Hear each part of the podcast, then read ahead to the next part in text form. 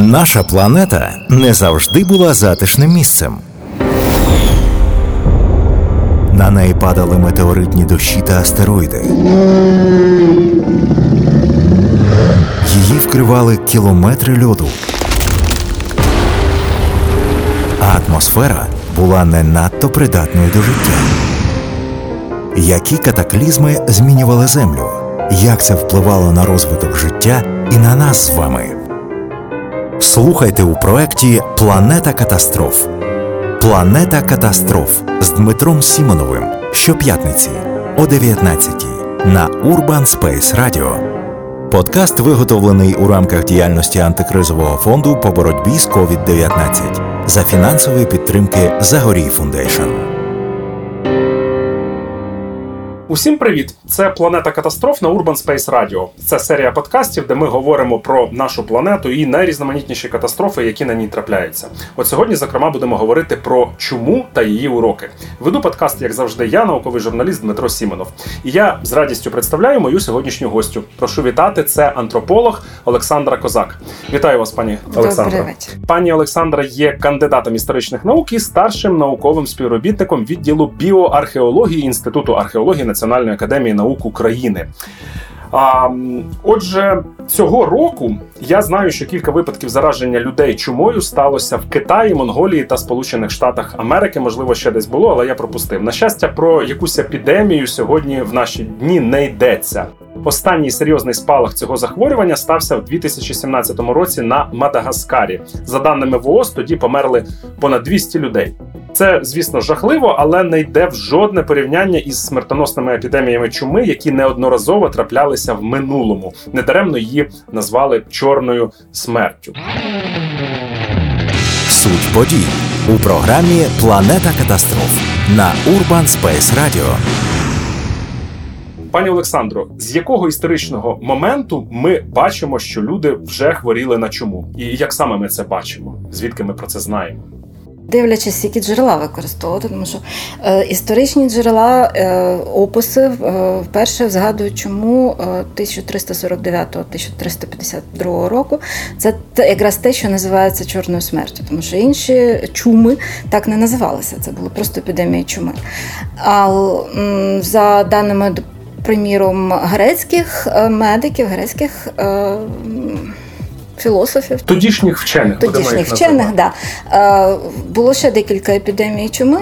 І до нашої ери, і середньовічні джерела також повідомляють про чуму Юстиніана, але знову ж таки невідомо, чи це була чума, чи це були якісь інші епідемії. Вона тривала з 6 по 8 століття нашої ери, була досить смертоносною, але описів, от як як чуми, як чуми, немає. Тобто цих цих ознак, які при чумі е, трапляються. А Є ще одне джерело це теперішні е, генетичні дослідження. І за цими дослідженнями е, чума відома вже в епоху бронзи, тобто 3000 років до нашої ери. Ем, і вона відома на території Євразії. Наскільки я знаю, було досліджено щось близько 70 скелетів, і з них у семи виявили чому. Угу. Тобто геном цієї е, чумної палички. Якщо ми говоримо про великі епідемії чи пандемії, коли чума ця хвороба охоплювала значну частину відомого світу, то які з них були найбільшими і коли вони е, відбувалися? Чума Юстиніана, якщо ми її не рахуємо, то перше це якраз епідемія чорної смерті, яка почалася з е, ну практично вона почалася з Далекого Сходу і через Крим попала в Західну Європу, пройшлася по ній і закінчилася теж в Криму. Тобто вона зробила коло через е, Росію. Да, Русь тодішню і спустилася через Україну, ну територію України uh-huh. на Крим. Е, і, і там щезла. Вона також була в, в Африці е, досить смертоносною. І пізніше е, охопила Золоту Орду. Практично її ну не те, щоб знищила, але е, кажуть, що дуже вплинула на кількість населення е, в Золотій Орді. Далі ще була знову ж таки. Різні джерела вказують на різні епідемії, тобто вважається, що ця чума продовжувалася аж до кінця 18 століття. Кожні 5-10 років були спалахи цієї хвороби, і е, закінчилась вона в 1771 році. Е, Це Теж було дві 1720 1770 рік. Е, Це чуми в Європі, і чума, яка прийшла в 70-му році, вона прийшла 770-му. Вона прийшла з Молдови. З території Молдавії теперішньої і, і Влахії, і прийшла е, на, на нашу територію, на Київ, зокрема. От. І е, ще одна чума була така одна з найбільших це чума бомбейська е, початку 19 століття. А цікаво, ви назвали дату закінчення 1771 рік. З такі давні часи. Хто ж це знає? Це велись велася якась документація. Звичайно, 1770-71 роки. Це ну по Києву принаймні є архівні джерела, які описуються. Чому є документи досить багато. Причини у програмі Планета катастроф на Urban Space Radio. А давайте поговоримо про саму хворобу. Як на неї взагалі можна заразитися? Це хвороба, яка викликається е, чумною паличкою. Латиною вона називається Yersinia pestis. І ця хвороба переноситься блохами, які живуть на щурах, на бабаках, ну на не якихось гризунах. Е, Природний резервуар цієї хвороби знаходиться на Далекому Сході, в Китаї, в Маньчжурії, в Монголії. Е, І е, от всі поки що відомі на нашій території в Євразії епідемії починалися саме звідти, Е, коли е, там навіть є такий таб- таб- табу на поїдання, наприклад, на вилов, а бабаки там є джерелом їжі на вилов бабаків, які є слабкими та хворими, тому що в них відомо, що з давніх часів відомо, що якщо вони слабкі та хворі, то вони можуть бути переносниками чуми. І всі практичні епідемії починалися з цих бабаків, коли порушувались табу. Е, Їх їли е, або їх виловлювали і заражалися люди. І звідтам вже е, йшло різними шляхами або через караванні шляхи, да, якщо ми вже кажемо про 14 століття, або іншими шляхами йшло вже на нашу територію ця чума. Знову ж таки, можуть е, рухи людей викликати рух цієї хвороби, або е, так звані переміщення тварин масові. Це також буває при порушенні, наприклад, е, харчових їх угідь, де вони харчуються, да, якщо там або пожари лісові, або ще якийсь такий голод місцевий, то вони перекочовують на інші території і можуть переносити цю хворобу. Наскільки я розумію, це табу в них е, досі не дуже добре працює, оскільки останніми роками ті люди, що хворіють, вони хворіють, наскільки я розумію, е, в тому числі від бабаків. Ну так, от, от, останній випадок, то що пару місяців назад був, це якраз з'їли два якихось мисливця, зловили бабаків і з'їли їх. Якщо я не помиляюсь, навіть і в минулому році в Монголії теж Можливо, було щось да. подібне, щось із подібної причини. Е, Як ця хвороба проявляється? Що з людиною відбувається, яка захворіла? Є три типи е, чуми. Це, е, по-перше, бубонна чума, яка коли проникає е, від укусу блохи, проникає єрсінія в кров, то ця- бактерія акумулюється в лімфатичних вузлах. Вони починають там починаються процеси некрозу, боротьби з цією хворобою, але вона там накоплюється, там розмножується, і поступово ці о, бубони стають перетворюються ці лімфатичні вузли на бубони, так звані. Да? Вони чорніють. Загалом людина почуває себе дуже погано, в неї е, головокружіння, запаморочення, е, тошнота, рвота, температура підвищується. Тобто ну, у камю дуже гарно описані всі симптоми в чумі.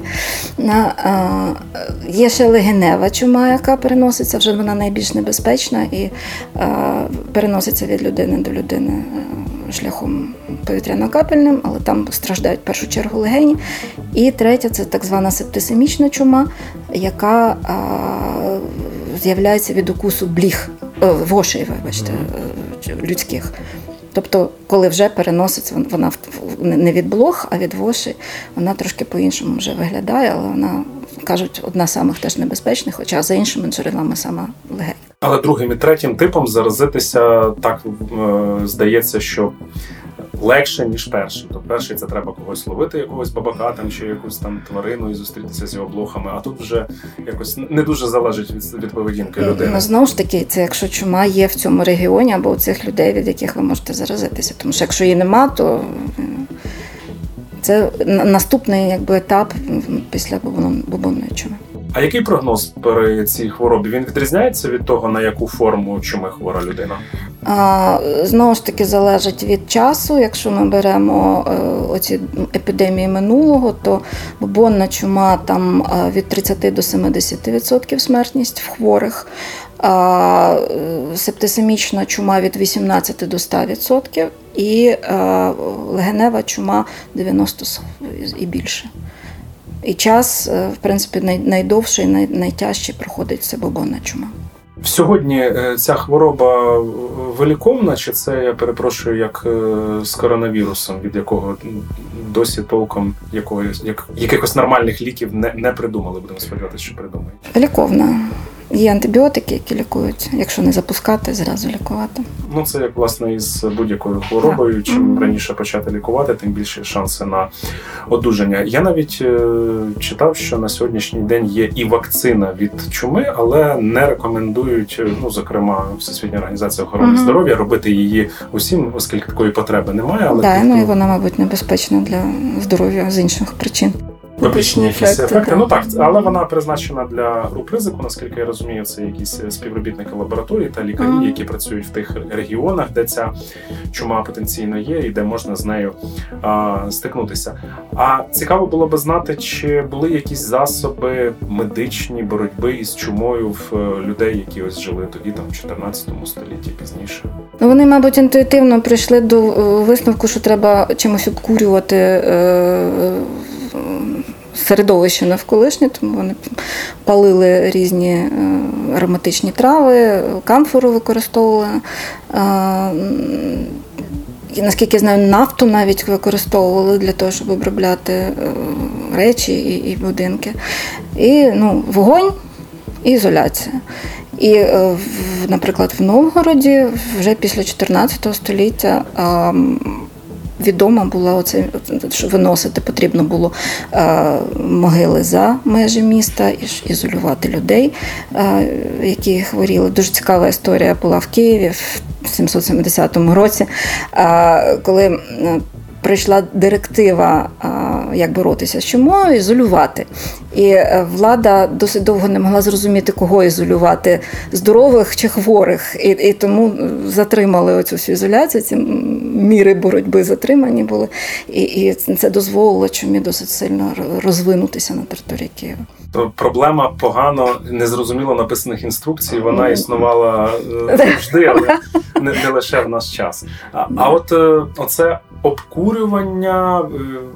Паління якихось е, субстанцій, ви сказали, нафти, воно дійсно працює. Тобто там є якесь е, обґрунтування фізичне, хімічне, медичне. Фізично хімічно ні, але запах досить сильний. Він ві- очевидно відганяє бліг. е, Ага, оцих власне Да. переносних. Мгм. Тобто саму бактерію він, як ми розуміємо, не Ні, може ні, з бактерій він звичайно не може. відігнати, але може відігнати. І методів таких медичних боротьби тоді не було. Тобто і не встигали просто лікарі реагувати, тому що це один-три дні і людина помирала. Тобто тут і, і така кількість була хворих. Ну, якщо брати знову ж таки епідемію 14 століття, що просто вони просто не встигали нічого зробити. Статистика у програмі Планета катастроф на Urban Space Radio. Пані Олександро, скажіть, будь ласка, чи відомі нам цифри, скільки помирало в- абсолютних значеннях чи у відсотках е, під час ось таких ось великих е, епідемій чуми? Відомо знову ж таки для різних епідемій по-різному. Ну, якщо знову ж таки ми вертаємося до е, чорної смерті, то е, в Європі за час цієї епідемії, тобто це з 49 по 52 рік, да, е, вмерло за- загинуло близько 20 мільйонів чоловік. Е, В на сході в Золотій Орді є дані про 24 мільйони чоловік. В відсотках це десь близько третини від третини до двох третин населення всієї Європи.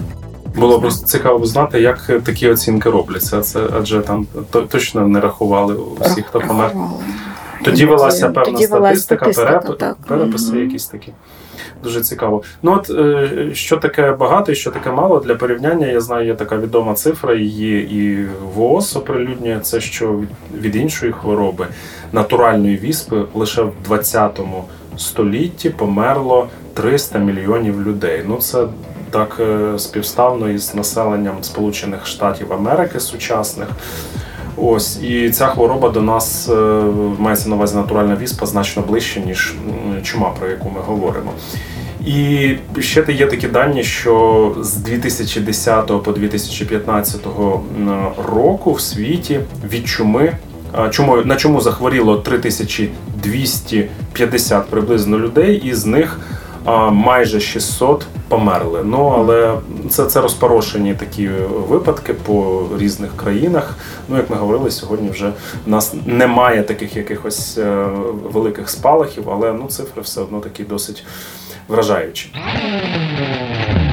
Територія України у програмі Планета катастроф на Urban Space Radio. Ми поговорили про Європу, поговорили про Орду, якщо говорити конкретно про сучасну територію України. Е, Що тут відбувалося, і е, коли саме тут були найдраматичніші такі події пов'язані з е, оцими епідеміями чуми? Тут досить складно, тому що в нас немає прямих джерел, наприклад, про Київ. Ну, крім Києва, принципі, взагалі ніяких джерел. Е, Немає за на, на час 14 століття. По Києву е, чо- чітко відомо, що чума тут з'явилася в 50, 1352 році і прийшла вона з Новгорода. Але е, є знову ж таки якісь певні окремі такі згадки про те, що чума в Києві була вже в 40, 1349 році, і що принесли її татари на Поділ. І що тоді досить багато населення, конкретно скільки не кажуть, але досить багато населення Подолу вимерло. І е, потім е, тисячу, знову ж таки, по цих же джерелах, у 1352 році вона прийшла не з півдня, а не з півночі, а саме з півдня, знову ж таки, з Криму, принесли татари, і тоді вже ця- хвороба охопила весь Київ. А щодо іншої епідемії, про яку відомо в Києві, ну знову ж таки, дані по інших е, територіях в нас чомусь відсутні. Це 1770 рік, 70-71. Під час російсько-турецької війни в 1770 році е, чума прийшла е, з території Молдови і Влахії, і прийшла вона, очевидно, з діючою армією. І перша згадка про цю чуму в Києві е, є ем, в описах ну, ж таки населення Подолу, коли в одному з будинків захворіло зразу двоє людей і, і померло, які возили е, провіант е, в армію. І потім похворіли їх сусіди, і далі почало розповсюджуватися. І от тоді якраз відбулося те, що відбулося зараз. Тобто розпустили Києво-Могилянську академію студентів, розпустили по домах. І вони, ті, що були заражені, ті, що були здорові, вони розвезли цю чуму е, по території е, е, практично всієї України, ну звідки вони прийшли. Дуже цікаві речі відкрила наша колега, історик Ольга Крайня. Вона знайшла в джерелах так звані таємні поховання. Тому що е, ці таємні поховання це результат знову ж таки насильницьких дій влади по ізоляції. Тобто, прийшла директива з е, Росії. е, Про те, з Петербургу, як е, ізолювати людей в ті будинки, які, де була хвороба, їх закривали, заколочували, людей виселяли на Труханів острові. Там було, був такий ізолятор спеціальний, в якому тримали цих тих, що контактували, контактних людей. А багато не хотіло виїжджати, багато не хотіло, щоб їх майно забирали, тому вони своїх мертвих ховали у дворах. Чому у дворах, під, під парканами, де завгодно, в садах, е, щоб тільки не, не знайшли і не стало відомо владі про те, що вони е, є зараженими. І такі таємні поховання є на території Києва, і, і я підозрюю, що ми таке одне знайшли. Ну, будемо ще його досліджувати на території арсеналу. От е, тут, власне, питання до вас, як вже як до біоархеолога. Якщо ви знаходите рештки людини чи ваші колеги, то ви можете якимось чином а, з них зрозуміти, що ця людина хворіла, чи ця людина зрештою померла від чуми. Залишаються якісь такі мітки чи ні? Ні. Тобто в цьому випадку біоархеологія, так би мовити, безсила. Вона безсила до того моменту, по-перше, поки ми не зробимо генетичний аналіз, тому що Єрсінія, скільки б вона не була в організмі, вона лишає сліди.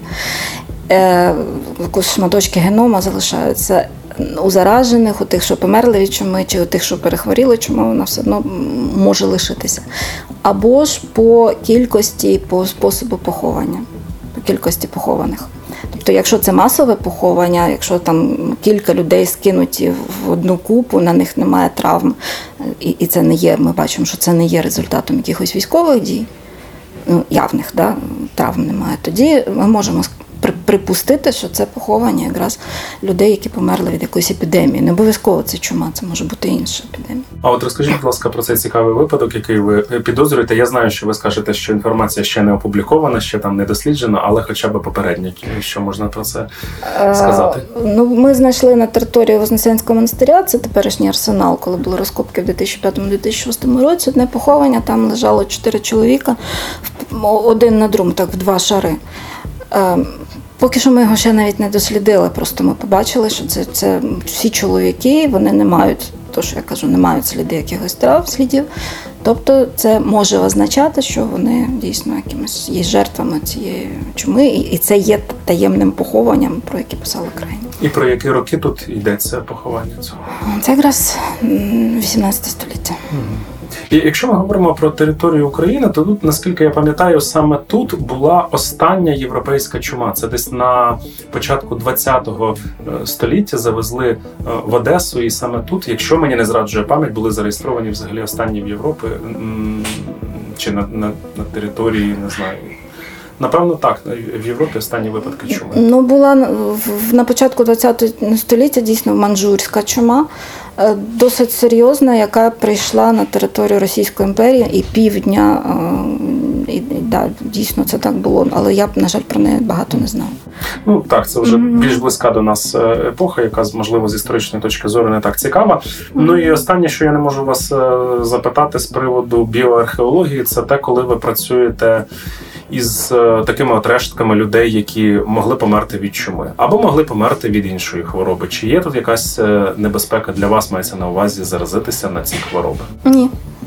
Я думаю, що немає. Це єдине, що як завжди, це про що ми попереджаємо алергії і можливо спори сибірської язви, але це знову ж таки не тобто не людина хворіла, а в землі просто вони можуть бути.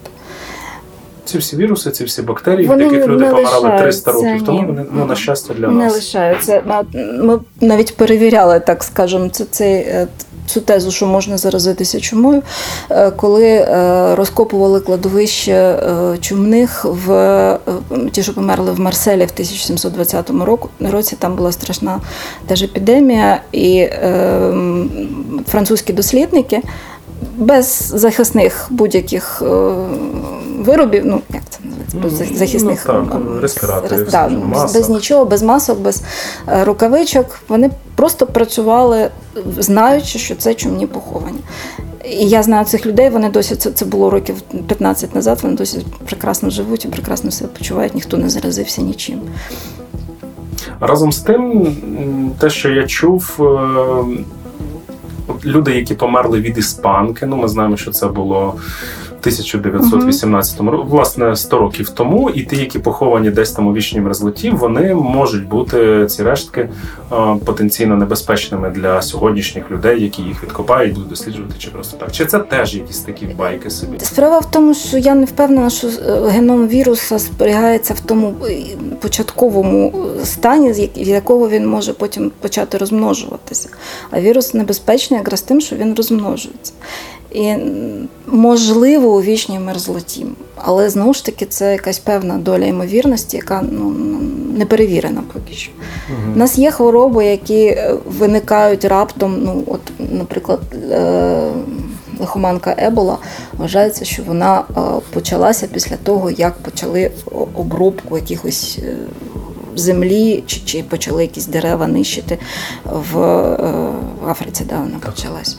Але знову ж таки. е, Це тому, що вони якісь шари е, глибокі зачепили, чи тому, що якісь тварини, які були переносниками, переселилися ближче до людей і почали заражати. Тут, все дуже складно. Я тут точно не фахівець, але знаю, що кожного разу, коли людина намагається, перепрошую, сунути свого носа до якихось там е, видів кажанів чи панголінів, чи ще когось, хто там собі е, мирно жив своє життя, після того виходить щось таке. От, ну, ми знаємо вже на нещастя, що з цього може вийти. Бачимо просто на власні очі. Наслідки у програмі Планета катастроф на Urban Space Radio. І остання наша рубрика нашого подкасту. Нам треба з'ясувати, якими ж були наслідки епідемії чуми. Ну мені так здається, що не буде помилкою, напевно, припустити, що вона призводила до спустошення і занепаду цілих країн чи міст. Е, Чи відповідає моє припущення дійсності? Звичайно, оскільки людей лишалося дуже мало, не було кому, наприклад, обробляти землю, е, і міг початися наступав голод. Е, Щезали села, тому що люди або вимирали, або йшли з цих сіл. Міста спустошували знову ж таки, або від того, що люди помирали в цих містах, практично ну, більше ну, від третини до двох третин, да, якщо рахувати. Е, Інша частина втікала. Тобто е, в е, 1349 році і, і далі основним спасінням від чуми вважалася втеча. Тобто люди просто йшли з цих міст, з цих сіл, десь, де, де цього не було, закривалися, в яких ізолювалися в якихось хуторах, в якихось е, загородних будинках, як Бокаччо, допустим, да, описує в Декамероні. І вони виживали, а в містах то людей не було. І економіка занепадала, і не було кому працювати. Звичайно, це, це було якби типовим.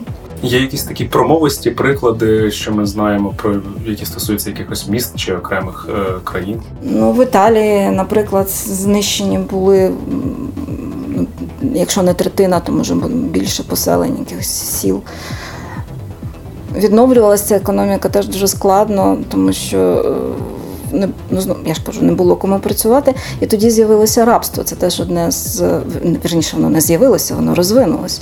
Одне з наслідків таких епідемій. Привозили рабів з, з, зі сходу, продавали їх, і, і найбільше, от, наскільки я знаю, найбільше в, в Італії був попит на татар, яких привозили з, з Орди. Цікавий такий зв'язок. Е, Причинно-наслідковий. Ну, з економікою тут більш-менш все зрозуміло, немає кому працювати, то економіка розвиватися не може. Так. Чи є якісь е, приклади, що це на політичні речі е, впливало? Одні держави могли ставати сильнішими, інші могли ставати. Звичайно, є. А, приміром, під час цієї епідемії, як я казала, да, е, більше 24 мільйонів людей в Золотій Орді померло, і е, деякі вчені вважають, що саме це сприяло її ослабленню. І відходу Орди з наших територій, з території України, з території Східної Європи. На місце її прийшла Польща і Литва, яких взагалі не зачепило або зачепило в дуже малі, в малому ступені. Чума ніхто не знає чому, але там е, були, якщо ну мо- можливо, поодинокі якісь випадки цього захворювання. Страждали всі навколо, вони ні, і тому вважають це од- одне з причин е, розквіту і, і доміна... початку до- до- домінування польсько-литовського. Тобто це все ж це не той випадок, коли не зафіксували, а той випадок, коли об'єктивно не було. Очевидно, так. Просто загадка. У них Загадка. якийсь е, цікавий генотип, чи вони щось знали якісь секрети, чим треба обкурювати тих блік, щоб вони е, тікали особливо далеко. І ну, ми завжди, коли говоримо про катастрофи в нашому подкасті, то завжди кажемо, що після катастроф загинули хтось там або занепав хтось там. Але ж е, катастрофи можуть мати з іншого боку якийсь і позитивний наслідок. Ви згадали ось про Бокаччо, він там щось писав в цій самоізоляції. Чи є якісь відомі е, приклади, щоб це могло когось надихнути на якісь нові мистецькі е, течії чи щось тому подібне? Так цілий же ж напрямок з'явився. Ці танки смерті, е, прекрасний собор, побудований в Любику. Де, де зображена смерть, культ смерті практично звідти пішов. Є ціла серія легенд про чому в Англії. Е, тобто це, це цілий культурний пласт, який от має якби, причину цю чому чорну смерть. Розкажіть трішки більше про собор, е, тим таким як я, хто про це чує взагалі вперше. Там були поховані жертви е, чуми. Яка це країна? Так? Це Німеччина, північ Німеччини. Це одна з одне з міст, яке найбільше можливо постраждало від чуми. Е, там побудований на рештках цих людей в пам'ять про них побудований Любецький собор. І всередині практично все присвячено смерті. Тобто е, всі барельєфи, всі рельєфи е, вони або зображають або черепи, або скелети, або людей, що помирають, або людей, що вже померли, розкладаються. Тобто, ну, Враження страшне від від цього собору, якщо туди попасти особливо під час служби. Таке специфічне місце для біоархеолога, де можна. Побачити, так би мовити, об'єкти свого дослідження. Ні, ну там це це все з каменю зроблено. зроблено. Набагато цікавіше, коли це все як Сєдліці. Коли церква побудована просто з кісток людських. Але вона до чому не має відношення. Так. І ось на цій ноті я буду дякувати всім, хто сьогодні нас слухав. Нагадаю, що гостею планети катастроф сьогодні була антрополог Олександра Козак. Е, кандидат історичних наук і старший науковий співробітник відділу біоархеології інституту археології Національної академії наук України. Дякую вам, пані Олександро. Дякую. Всім і вам, пані Олександро, і всім нашим слухачам я бажаю міцного здоров'я, щоб е, справжня якісна вакцина від COVID-19 з'явилася якнайшвидше. А про хвороби, будь-які, не кажучи вже про чому, щоб ми дізнавалися, ну хіба що із деяких наших подкастів. Я науковий журналіст Дмитро Сімонов. До побачення і ще обов'язково почуємося. На все добре. Наша планета не завжди була затишним місцем. На неї падали метеоритні дощі та астероїди. Її вкривали кілометри льоду. А атмосфера була не надто придатною до життя. Які катаклізми змінювали Землю? Як це впливало на розвиток життя і на нас з вами? Слухайте у проєкті Планета катастроф. Планета катастроф з Дмитром Сімоновим щоп'ятниці о 19-й на Urban Space Radio. Подкаст виготовлений у рамках діяльності антикризового фонду по боротьбі з COVID-19 за фінансової підтримки Zagoriy Foundation.